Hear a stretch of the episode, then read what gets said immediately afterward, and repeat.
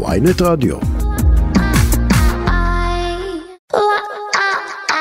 עכשיו בוויינט רדיו, כסף חדש, עם רועי כץ.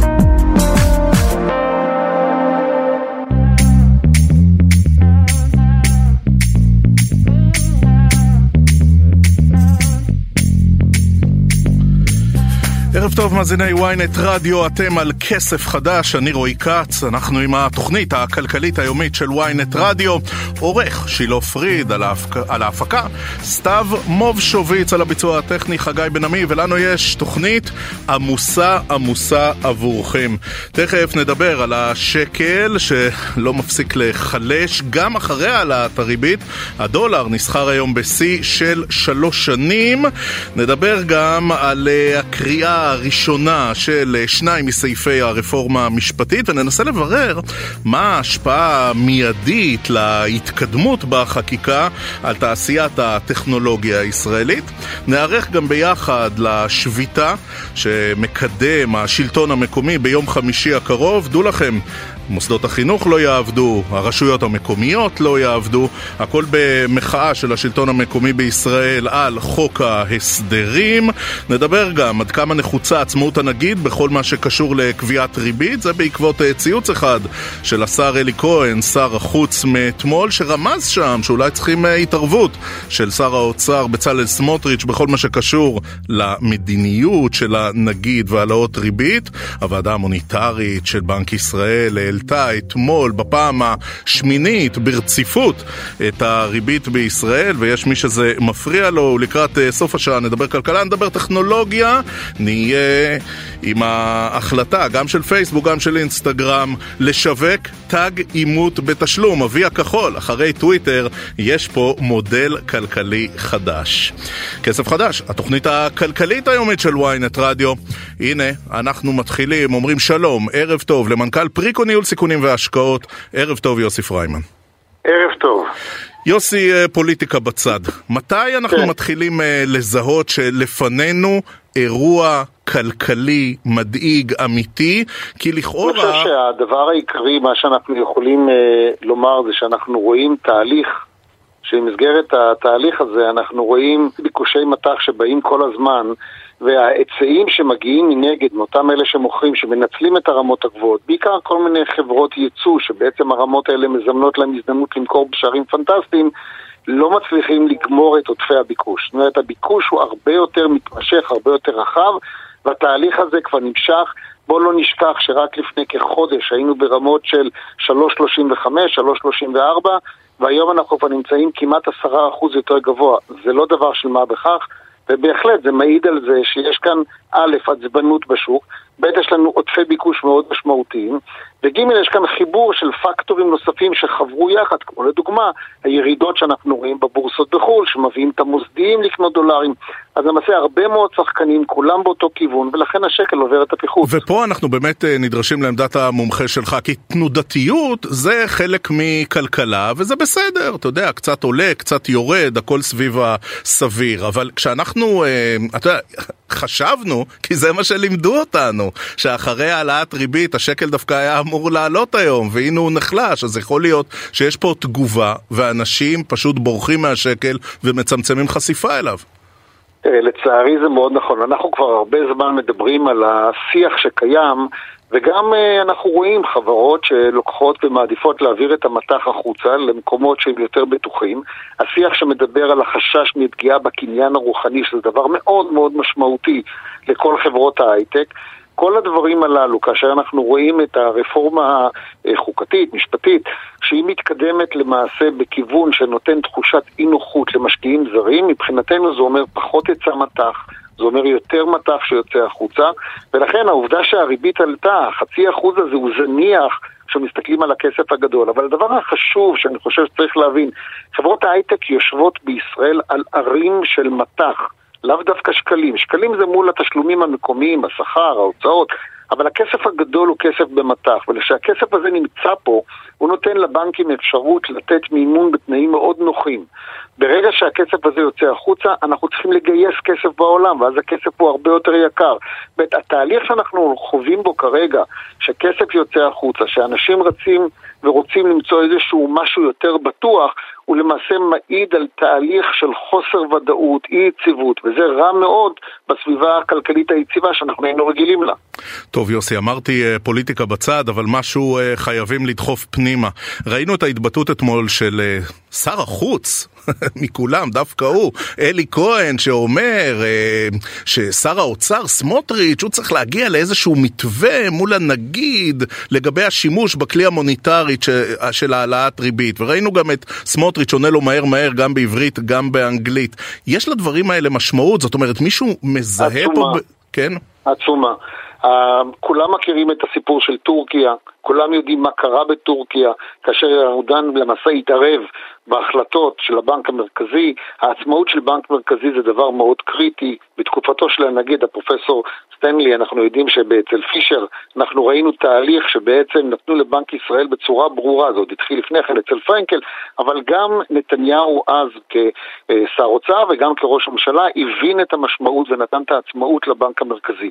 מאוד מאוד חשוב, לא רק ברמה המקומית שלנו, אלא גם ברמה הגלובלית, כלפי חו"ל, שלבנק המרכזי יש עצמאות, ואנחנו לא תמיד צריכים לאהוב את מה שהבנק המרכזי עושה, אבל אנחנו צריכים להיות בטוחים שמה שהוא עושה, הוא עושה מתוך חשיבה שהיא טובה למשק. לבנק המרכזי אין שיקולים פוליטיים, הוא פועל רק מתוך הנתונים, מנתח את הנתונים ומגיב בהתאם. אני מניח שהריצה של הדולר כרגע למעלה, הפיחות הזה, הרי הוא יתגלגל למחירים, אנחנו נקבל את זה דרך אותם מוצרי יבוא, הם יהיו יותר יקרים, ואז הלחצים האינפלציוניים יהיו יותר גדולים. בנק ישראל כמובן יידרש לפעול שוב, יהיה צריך להעלות את הריבית עוד פעם, יש לו ישיבה בתחילת אפריל, אני מתאר לעצמי שהסוגיה הזאת כנראה תעמוד על הפרק והוא יהיה צריך להעלות את הריבית, לו רק כדי לבלום את הבריחה מהשקל. כל הדברים הללו יחד בעצם ייצרו מצב שאנחנו נחיה בסביבה שבה הריבית תהיה יותר גבוהה.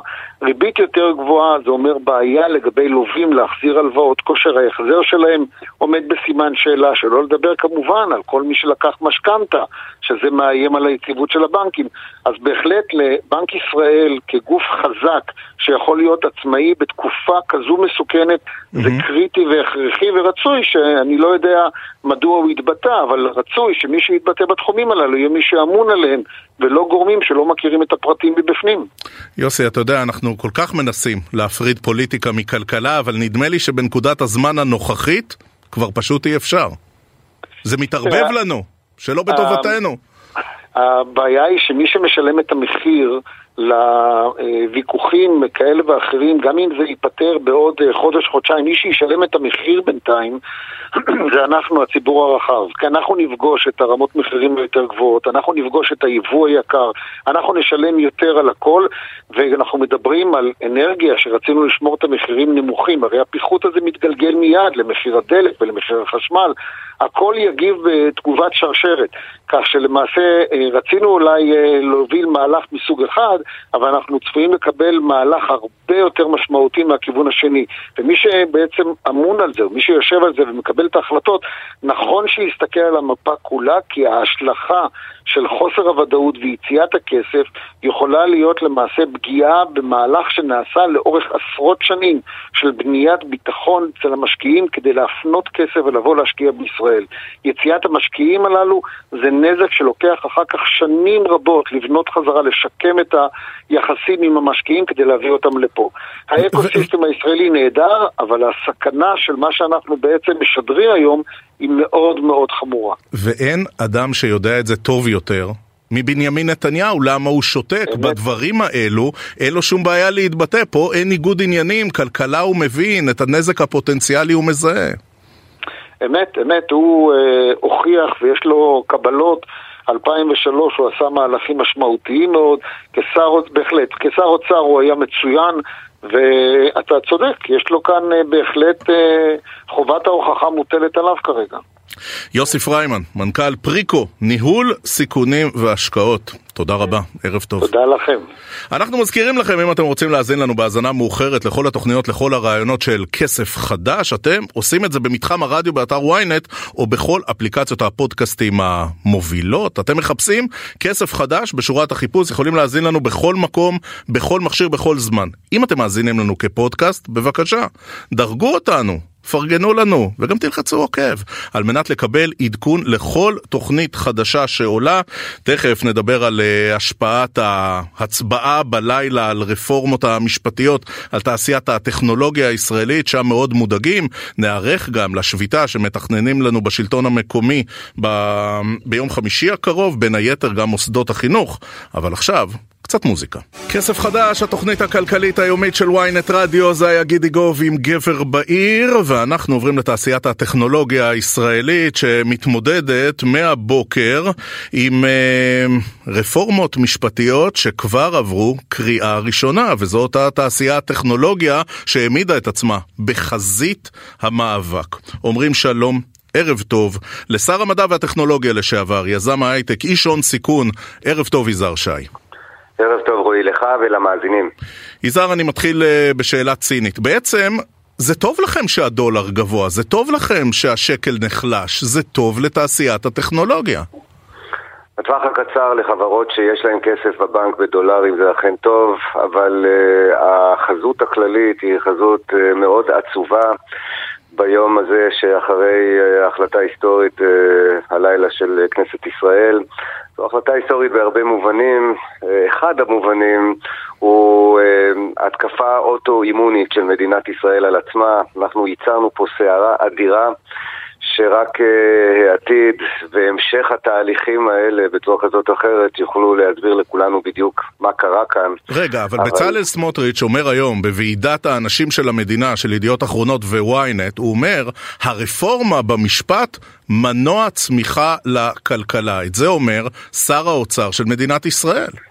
אני אהיה מנומס ואני אגיד פה ששר האוצר של מדינת ישראל מטעה את ציבור המאזינים שלו, מנסה להשפיע על הלך אה, הלך הרוחות מחוץ לישראל באמירות חסרות שחר, פופוליסטיות, שכל אנליסט אה, שעוד לא התחיל אפילו את עבודתו בכל בנק אה, או מוסד כלכלי שנמצא מחוץ למדינת ישראל יסתכל על זה ויגחך לעצמו בנימוס ובמקרה הטוב לא יגיב. פה בתוך ישראל אנחנו מבינים ששר האוצר אה, מנסה למכור לעצמו ולציבור שומיו את היציבות הכלכלית והפריחה האדירה שתבוא לפה בעקבות ההחלטה האומללה של כנסת ישראל הלילה, אבל זה לא יקרה.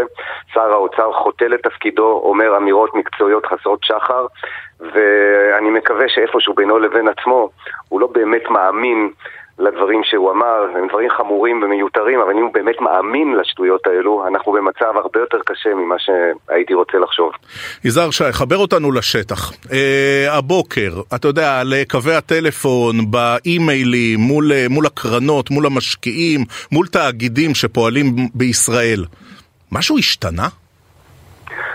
יש דאגה גדולה שרק אה, הולכת ומתגברת. אתה יודע, אמריקה עדיין לא התעוררה, היא בשעות אלה פוקחת את העיניים בחוף אה, המערבי אה, ובחוף המזרחי כבר מתחיל יום העבודה.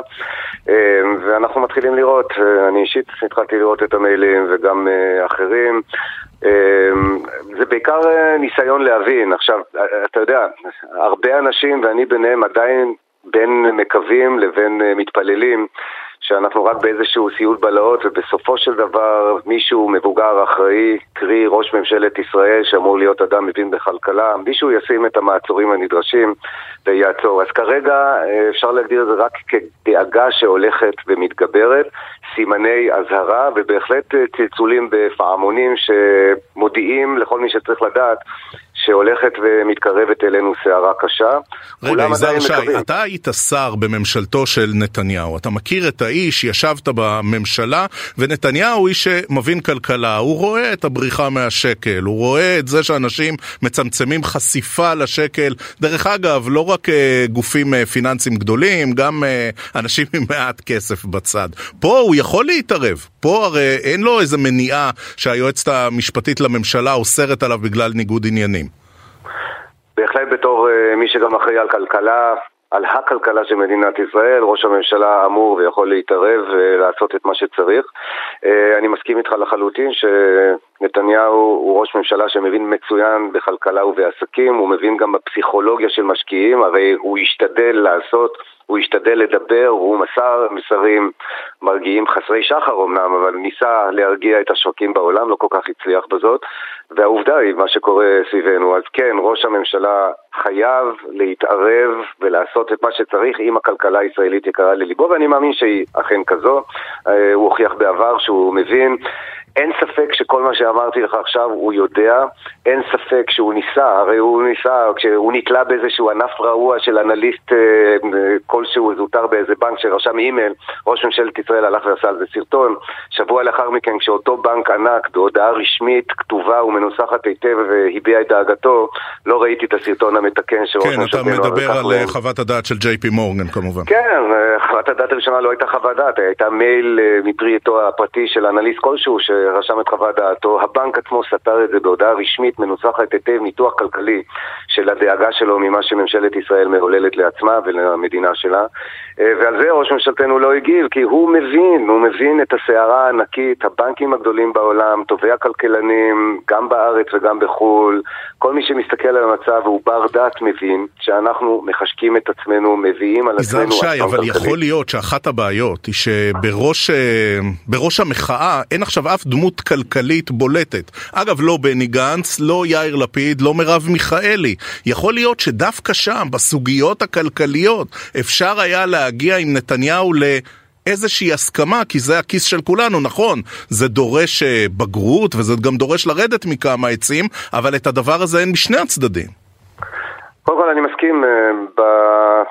לגבי העובדה שציינת, לצערי, ראשי המחנות הפוליטיים בכנסת, אה, אלה שמתנגדים למחאה, סליחה, לרפורמה הזו, so called רפורמה, אה, אין להם אה, אה, עמידה כלכלית איתנה, זה לא אומר שאין מספיק ידע וזה לא אומר שאי אפשר להיעזר בידע הזה. במחאה עצמה יש לך עשרות ארגונים עם מיטב המוחות במדינת ישראל שמתריעים שוב ושוב באופן המקצועי ביותר האפשרי, אבל עזוב את המחאה, גם פקידים שאינם פוליטיקאים, נגיד בנק ישראל וכלכלני לא, משרד האוצר. לא, אבל בני גנץ מבין החלטות ריבית, יאיר לפיד, נכון, הוא היה שר אוצר, אבל הוא גייס כסף בחו"ל, הוא יודע מה זה איזה סנטימנט, אה, מרב מיכאלי, אתה יודע, אני מחפש פה איזשהו אה, מקום למחנה משותף.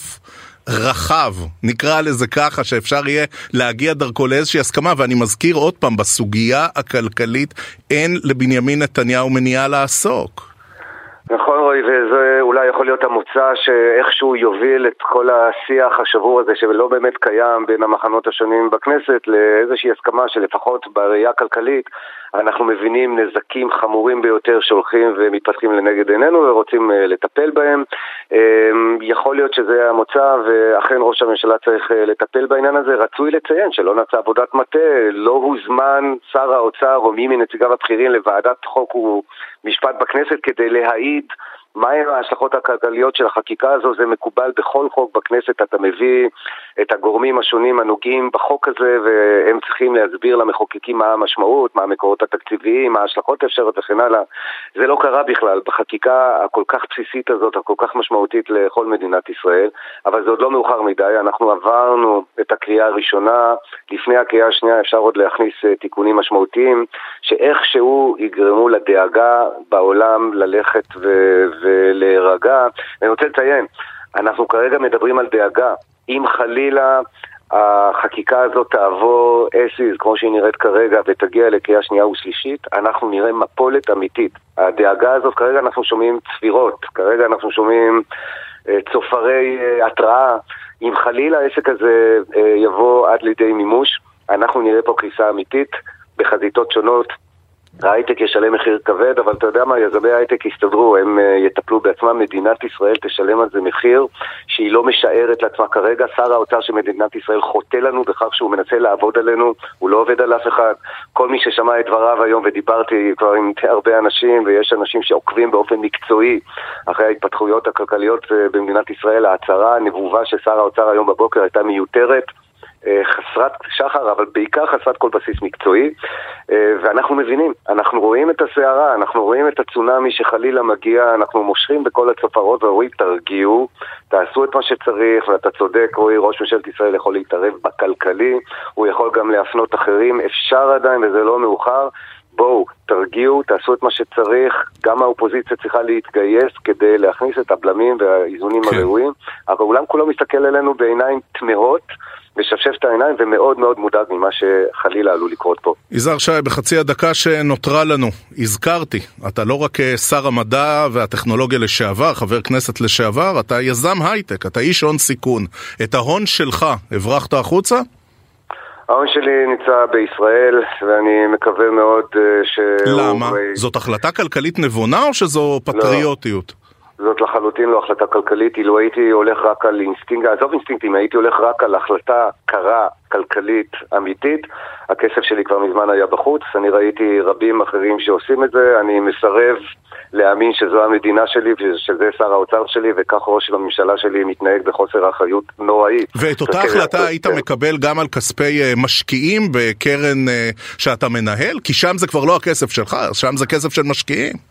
שם לצערי זה יותר פשוט, המשקיעים כבר אמרו לנו, וחלקם אמרו לנו, את הכסף שלנו אתם לא שמים בישראל, אנחנו עדיין מוכנים להשקיע בחברות סטארט-אפ ישראליות, אבל כשהכסף שלנו חונה אצלכם בקרן, מחכה שתמצאו השקעות ראויות, אנחנו לא מוכנים שהוא יחנה בישראל, זה כבר קרה, זה קרה בדי הרבה כן. מקומות, זה כבר נזק ישיר אמיתי שקרה באחריות ישירה של שר האוצר של מדינת ישראל וראש ממשלתנו, והנזק הזה רק ילך ויחמיר, שם אין לנו שליטה בכלל, זו לא החלטה שלנו, זו החלטת משקיעים, אני מקווה מאוד שלראש ממשלת ישראל ולשר האוצר שלו שאמר הבוקר דברי דברים חסרי שחר, אני מקווה שלהם אין ביקורת על המשקיעים האלה והם לא מעלים בדעתם לצאת בנאומים חוצי להבות להסביר למשקיעים שהם לא מבינים מה הם עושים כי הם מבינים טוב מאוד, הם מבינים איך מאתרים סיכונים והם גם אה, מבינים מה לעשות עם הכסף שלהם, עם כל הכבוד לשר האוצר של מדינת ישראל, הוא לא יחליט, לא יחליט עבור משקיעים וגם לא ימליץ להם מה לעשות עם כספם.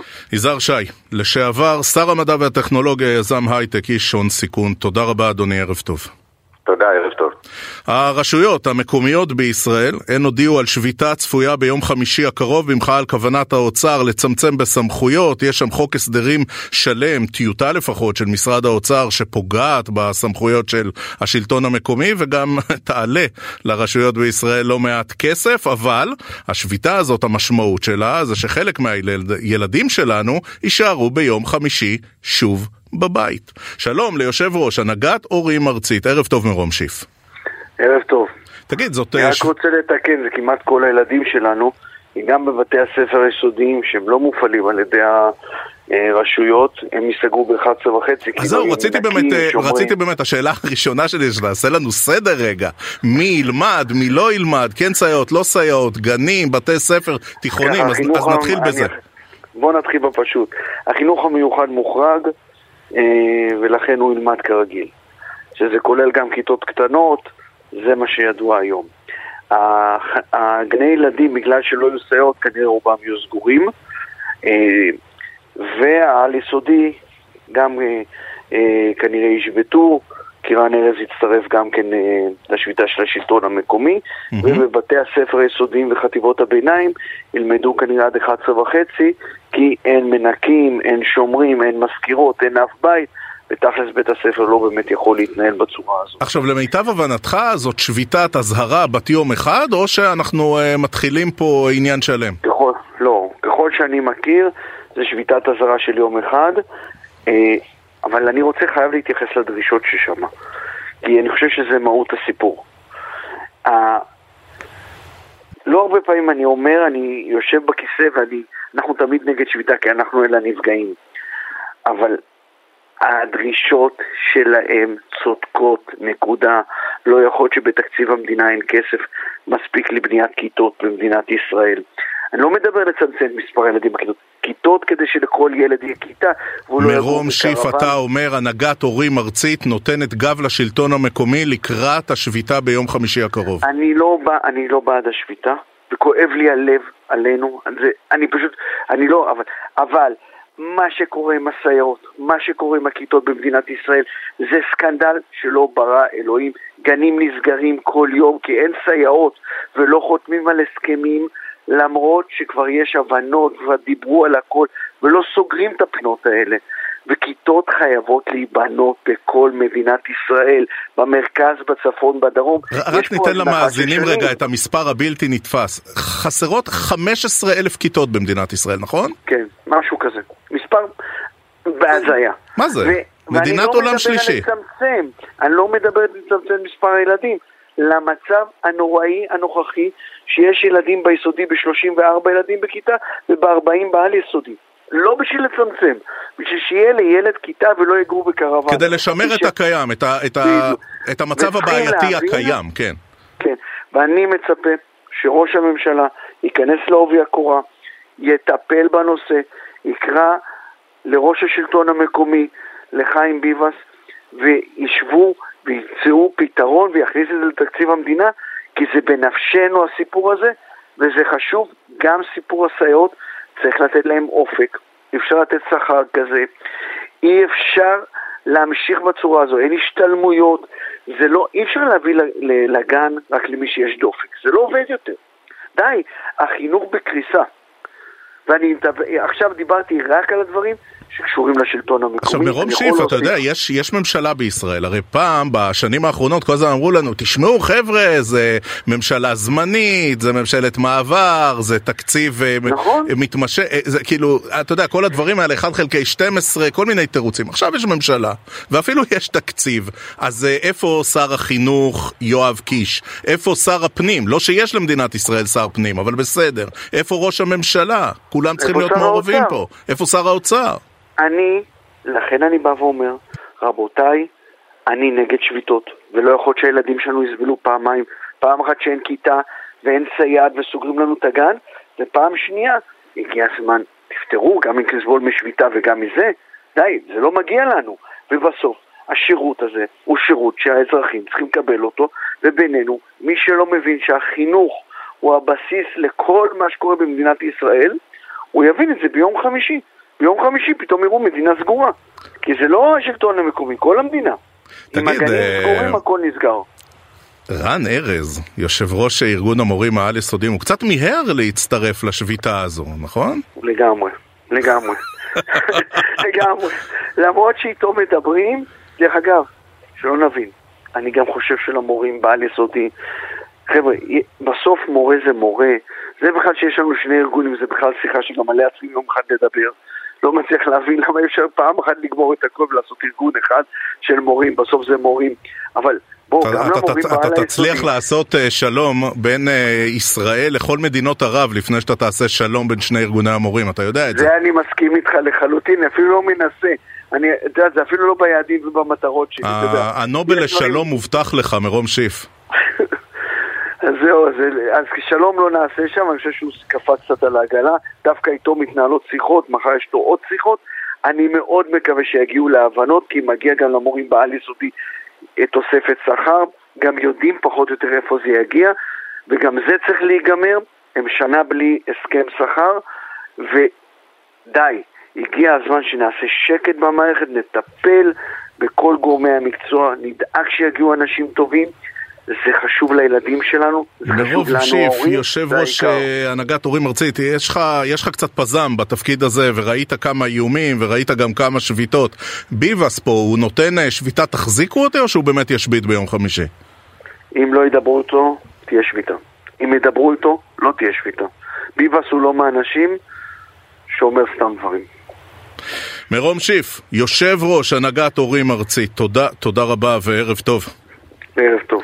תכף נדבר כאן בכסף חדש, התוכנית הכלכלית היומית של ynet רדיו, על עצמאות הנגיד בכל מה שקשור לקביעת ריבית. אה, ממשיכים לעסוק באותו ציוץ של שר החוץ אלי כהן שקרא להתערבות של בצלאל סמוטריץ' במדיניות הריבית של ישראל, וגם נדבר על ההחלטה של פייסבוק ואינסטגרם, תכלס אותה חברה מתה, לשווק תג אימות אבי הכחול בתשלום, כמו טוויטר.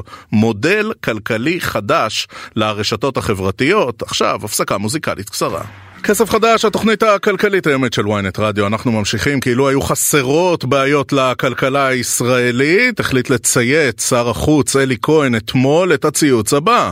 ביקשתי מחברי שר האוצר בצלאל סמוטריץ' לגבש מתווה מול נגיד בנק ישראל להפסקת עליות הריבית, ככה לדברי שר החוץ. על רקע התמתנות האינפלציה, לא הייתה הצדקה להעלאה של הריבית היום, שממשיכה את ההתעמרות בבעלי המשכנתאות. המשכנתאות. זה היה הציטוט מעורר הסערה של אלי כהן, שר החוץ, וזה כבר הביא את שר האוצר סמוטריץ' לפרסם ציוץ משלו, עברית, אנגלית, בכל מה שקשור לכוונה שלו לא לגעת בנושא הזה. אנחנו אומרים שלום, ערב טוב לפרופסור אשר בלס. צהריים טובים לך ולמאזינים. לשעבר כלכלן ראשי בבנק ישראל, מרצה במכללת אשקלון. פרופסור בלס, אה, אנחנו אה, כרגע בשיעור שלך, כן? נכנסנו ואנחנו שואלים למה זה כל כך אה, בעייתי ששר אומר ששר האוצר צריך להתערב בריבית בישראל. מדוע זה בעייתי כל כך ועורר כל כך הרבה סערה? חשובה מאוד העצמאות של הנגיד. מחקרים רבים מראים שמדינות מוצלחות מבחינה כלכלית, מבחינת אינפלציה, מבחינת צמיחה, יש הפרדה. הנגיד הוא עצמאי בתחומו והתערבות של uh, הדרג הפוליטי uh, יכולה לגרום לתוצאות uh, לא טובות בלשון המעטה. אני אומר יותר מזה שההצלחות uh, של ישראל uh, ב-40 השנים האחרונות, 35 השנים האחרונות, בקשר uh, לאינפלציה אינפלציה בקשר לצמיחה במידה רבה אה, נובעות מכך שהנגידים יכלו לנהל מדיניות מוניטרית עצמאית והביאו לידי כך שאינפלציה שפעם הייתה אצלנו 400 אחוזים ואחרי זה 20 אחוזים אה, ירדה לשיעורים אה, נמוכים ואפילו נמוכים יחסית לארצות מערביות רבות. אז שר החוץ אלי כהן שהוא גם רואה חשבון והוא... הוא עסק בתחום הכלכלי לא מעט במגזר הפרטי, הוא uh, כתב אחרי זה לכל המתלהמים שמתעלמים מההשלכות הקשות של העלאת ריבית, שיח והסכמה בין משרד האוצר לבנק ישראל הוא הכרחי, גיבוש מתווה משותף, חוזרים על המילה מתווה, יאפשר את מיתון עליות הריבית החדות שאינן מוצדקות נוכח רמת האינפלציה בישראל. וכאן הוא גם קובע, כבוד השר, ומדובר בשר בכיר, שהנגיד אמיר ירון, הפרופסור אמיר ירון, הוא משתמש שימוש יתר בכלי המוניטרי שעומד אה, לרשותו. בלי קשר לנכונות של הטענות, ואני לא חושב שהטענות הן נכונות, לא נכון להתערב אה, במדיניות אה, של הנגיד. אני חושב שיש אה, חשיבות שמוסדות השלטון אה, העצמאיים, קרי הנגיד ולא רק, יהיו עצמאיים והתערבות פוליטית בתחומים האלו, כשם שהייתה התבטאות של אה, יושב ראש ועדת הכספים שצריכים אולי להביא לידי כך שלווים שנטלו משכנתאות אולי לא יחזירו את כל הריבית שהם התחייבו להחזיר. ההצהרות האלו עושות לא טוב למשק, הן אה, אה, מתפרסמות גם בחוץ לארץ, אה, וזו כנראה הסיבה ששר האוצר דאג אה, להוציא אה, הצהרה נגדית גם בעברית וגם באנגלית. והנה, הקדמת אותי, מפני שאני רציתי לשאול האם אנחנו רואים פה ממש קמפיין, כי אנחנו מכירים את אה, חבר הכנסת משה גפני, יושב ראש ועדת כספים, הוא אה, איש ותיק, גם, ב, גם בוועדה וגם בכנסת, וכשאנחנו רואים אותו רוצה לקבוע מדיניות ריבית משלו, כזאת שמנותקת משיקולי הריבית של הוועדה המוניטרית של בנק ישראל, ועכשיו אנחנו רואים התבטאות של שר בכיר בממשלה, וראינו עוד התקפות על הנגיד, אמיר ירון, במיוחד uh, על רקע האזהרות שלו מפני uh, ההשלכות הכלכליות של הרפורמות המשפטיות, בנק ישראל נמצא פה על הכוונת של המערכת הפוליטית. אה, יכול להיות, ושלא נשכח, בקרוב יהיה צורך לדון על תקציב המדינה, ויש חשיבות רבה שהנגיד יוכל להתבטא גם בנקודה הזאת. יש חשיבות ש... יישמר הריסון הפיסקלי ושלא תהיה פריצה של מסגרות גם בתחום הזה. וחשוב מאוד שהנגיד יוכל להתבטא, אגב לפי החוק הוא גם היועץ הכלכלי אה, אה, של הממשלה. אה, ומה לעשות, הממשלה איננה היועצת הכלכלית של הנגיד. אתה מכיר היטב את בנק ישראל, היית כלכלן ראשי בבנק ישראל, עד כמה מה שמתחולל בחוץ משפיע בסופו של דבר על חוות הדעת. הרי הבניין הוא סמוך לבניין אה, משרד ראש הממשלה וגם סמוך לכנסת, ואנחנו יודעים שהרבה פעמים אה, הלך רוח אה, מצליח לחדור גם במידה מסוימת לחדרי הדיונים. עד כמה אפשר להיות מנותקים? אני חושב שאפשר לשמור על uh, ניתוק. Uh, בסך הכל uh, התפקיד של הנגיד הוא ברור, קיימת גם עצמאות של נושאי תפקיד אחרים בבנק ישראל, ואני מקווה ומאמין ש... הנגיד ובנק ישראל ימשיכו להיות עצמאים בתחומים האלה. פרופסור אשר בלס, תאריך אה, עבורנו בבקשה, מה תהיה המשמעות אם לא תוארך הקדנציה של הפרופסור אמיר ירון לקדנציה שנייה כנגיד בנק ישראל?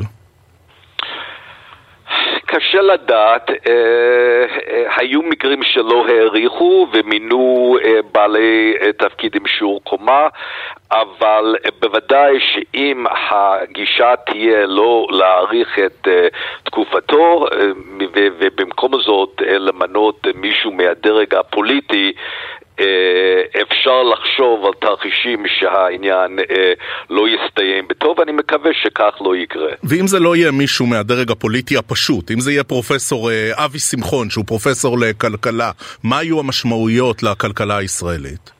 אני לא הייתי רוצה להתייחס ספציפית לאדם זה או אחר, אבל הייתי אומר שכבר כמה עשרות שנים הנגידים שמונו אה, גם אופיינו בעצמאות אה, אה, אישית וכלכלית, גם במובן שיכלו להתבטא בנושאים כלכליים, והיו בעלי שיעור קומה, ואני מעריך ומקווה שכך יהיה גם בעתיד. זה אינטרס של הכלכלה הישראלית בתקופה כזו של אי ודאות שהנגיד יקבל קדנציה שנייה? שוב, יש הרבה נסיבות, לפעמים יש גם נסיבות אישיות. אה, השאלה גם מתקשרת למה שקורה בתחומים אחרים, אה, גם בתחום הפיסקלי, גם אה, בתחום רפורמות כאלו ואחרות. זה תלוי בהרבה מאוד נסיבות. באופן כללי אפשר לבוא ולומר שיש חשיבות גם ביציבות וגם בכך שהרשויות שאמורות להיות עצמאיות תמשכנה להיות עצמאיות. פרופסור אשר בלס, לשעבר כלכלן ראשי בבנק ישראל, היום מרצה במכללת אשקלון. פרופסור בלס, תודה רבה לך, ערב טוב. תודה לך. אנחנו עוברים לעניין הבא. אי אפשר uh, להאשים את אילון מאסק, הבעלים של טוויטר, שהוא לא מוביל דעה. לא רק בטוויטר, גם ברשתות חברתיות אחרות, כי עכשיו גם פייסבוק וגם אינסטגרם, או במילים אחרות מטא, גם הם ישווקו תג אימות בתשלום, יעשו על זה קצת כסף, ממש כמו שאילון מאסק החליט שיקרה בטוויטר. שלום, לעורך הטכנולוגיה של ynet, ערב טוב יובל מן. היי רועי, מה העניינים? אני בטוב, שלומך? מעולה, מעולה. טוב, אז, אז איך זה יעבוד? אה, אז כמו שאמרת, באמת אה, מטא הולכת בעקבותיו של אה, אילון מאסק, והיא משיקה בעצם תגי אימות ותשלום גם בפייסבוק וגם באינסטגרם. בעצם אם אתה תרצה וי כחול ליד השם שלך וגישה לעוד כל מיני פיצ'רים נחמדים, אתה תצטרך לשלם 12 דולר לחודש, אם תירשם דרך המחשב, ו-15 דולר אם, תש... אם uh, תצטרף דרך uh, הטלפון, דרך אנדרואיד או iOS. רגע, למה יש פער של שלושה דולרים? לא שזה כל כך הרבה כסף, אבל באחוזים זה הרבה. אז זאת שאלה מעניינת, כי הסיבה היא שבעצם גם גוגל וגם אפל לוקחות עמלה מסוימת על כל רכישה שאתה עושה דרך mm. חנות אפליקציות, ובעצם גם טוויטר עשתה את זה ועכשיו גם פייסבוק עושה את זה, בעצם מנסה לפצות את עצמה לאובדן הכנסות הזה בזה שהיא מעלה את המחיר. כולם גוזרים עמלות. כן. עכשיו, זה מה שקורה. עכשיו, אה, ידוע אה, בטוויטר איך המהלך הזה של טוויטר בלו, שמאפשר בעצם תמורת אה, סכום של אה, כסף לקבל את ה-V הכחול, איך זה הולך בינתיים? יש היענות? אה, תראה, הם לא מפרסמים נתונים, אז אנחנו לא יודעים איך זה הולך בטוויטר, אבל כן ראינו שהיה שם הרבה בלאגן סביב הדבר הזה. אם אתה זוכר, בפעם הראשונה שהם השיקו את זה, אנשים התחילו להתחזות לאנשים אחרים, כי המנגנון אימות זהות של טוויטר לא עבד כל כך כשורה, ואז היא הורידה את הפיצ'ר הזה והחזירה אותו רק אחרי כמה שבועות.